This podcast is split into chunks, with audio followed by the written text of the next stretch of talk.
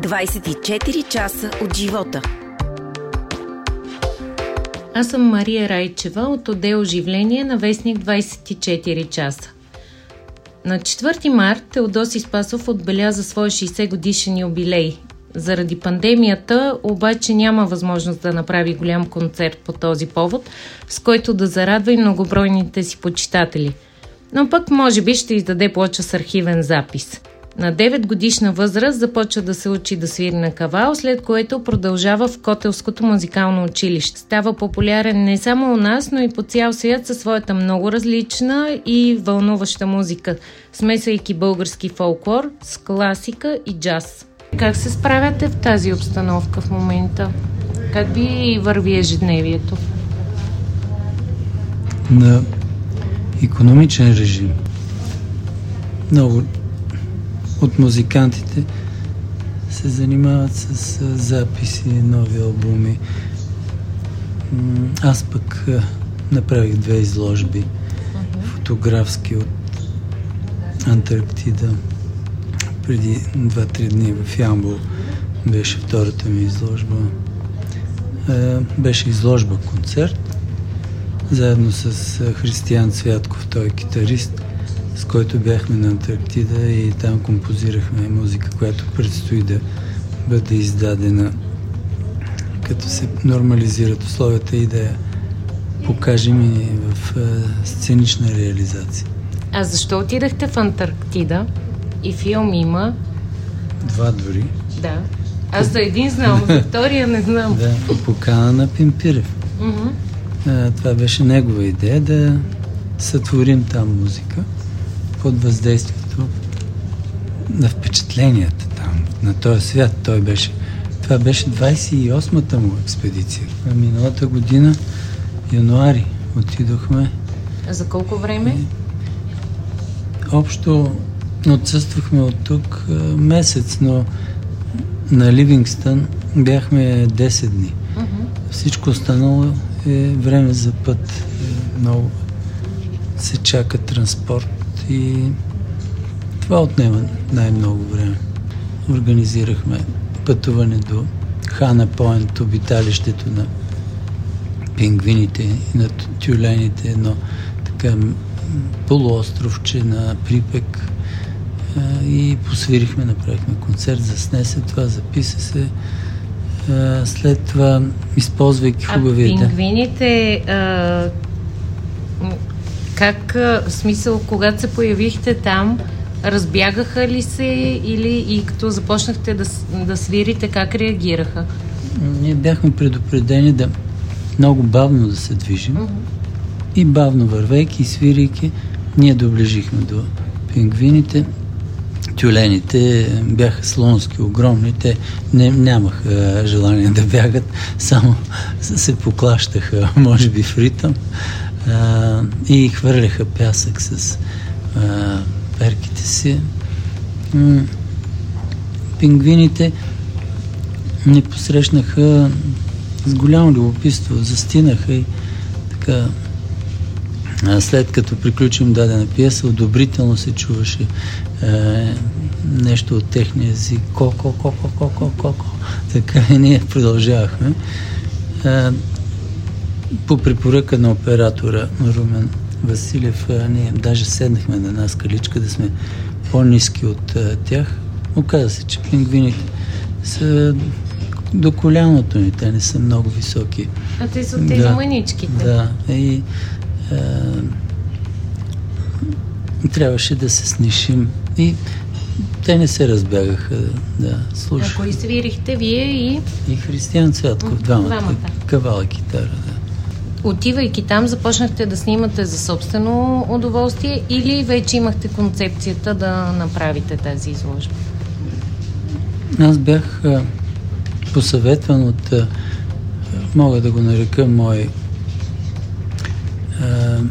учител в фотографията, нашият голям фотограф, художник Зафер Галибов, мой приятел, а, който ме спечели за фотографията преди години, дори ми каза какъв фотоапарат да си взема, после ме посъветва какви обективи и се срещнахме преди да замина. Той ми каза, не е лошо да снимаш и да опитаме да направим някаква изложба. Това е по негов съвет. И така и направихме. После той от хиляди мои фотографии направи подбор сто, няколко стотин, малко.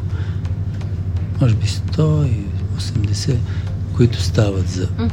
за това. И така направихме първата изложба в, фуето на Българско национално радио. И преди два дни в Ямбол в рамките на Кукерландия 2021 направихме с християн концерт и изложих пак други фотографии. Идеята ми е, който притежава фотография от моята, моята изложба, тя остава уникална и неповторима и тя за този, който я притежава. Няма да правя нови копия, копия да, както нали, има една такава тенденция в литографиите там се копира стотици и ти си притежател на 189-та литография тук, който има тази фотография, си остава една единствена за него и, и скоро те изложбите ми на тема Антарктида ще свършат.